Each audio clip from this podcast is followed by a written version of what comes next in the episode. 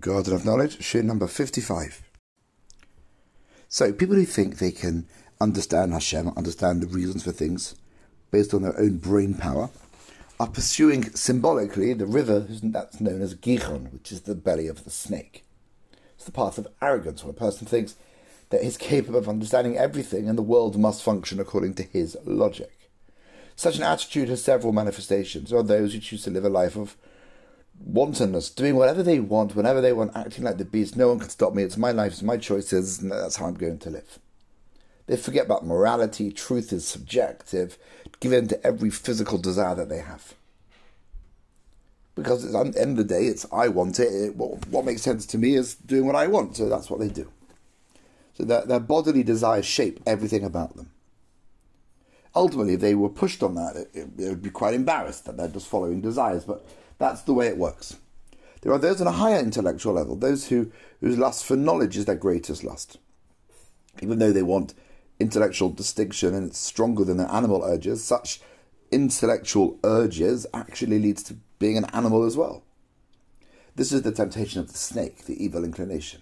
It fools a person to follow his own mind rather than the Torah, and eventually reduces the intellectual to the lowest levels.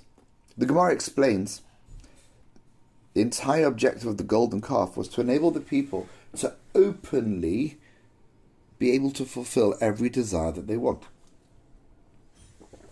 The people knew that idolatry was wrong. They heard it from uh, Har Sinai only a few weeks earlier. But they had to get rid of the Torah because the Torah didn't allow them to do what they wanted. So they knew it. They used their mind. They constructed something, another path, which led them ultimately to being able to legalize and legitimize what they wanted. Says the holy prophet Hosea, they will not abandon their deeds to return to Hashem. For the spirit of harlotry is in their midst, and Hashem they do not know. Why don't people turn to Hashem? Because it doesn't allow them to do whatever they want.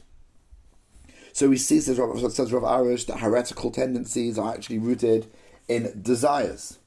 People look for reasons to say that the Torah is false. Because the Torah doesn't allow them to do what they want. So ultimately, you have a person who just wants to act like an animal. And then they'll come up with reasons why the Torah is not for them. It's not that the Torah is not for them, of course it is. But they just don't have the strength to withstand it. They fail to understand that the entire mission on earth is to refine your character, withstand temptation, and uproot lowly desires.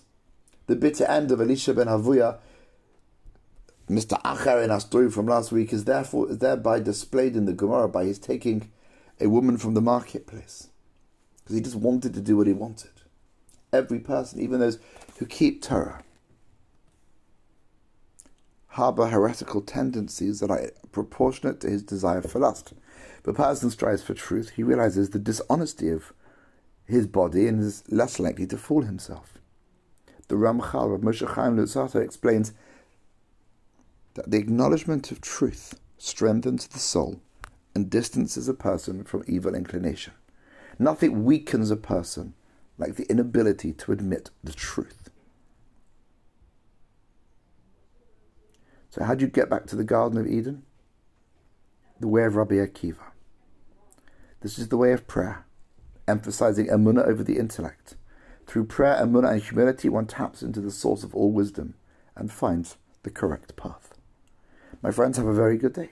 Take care.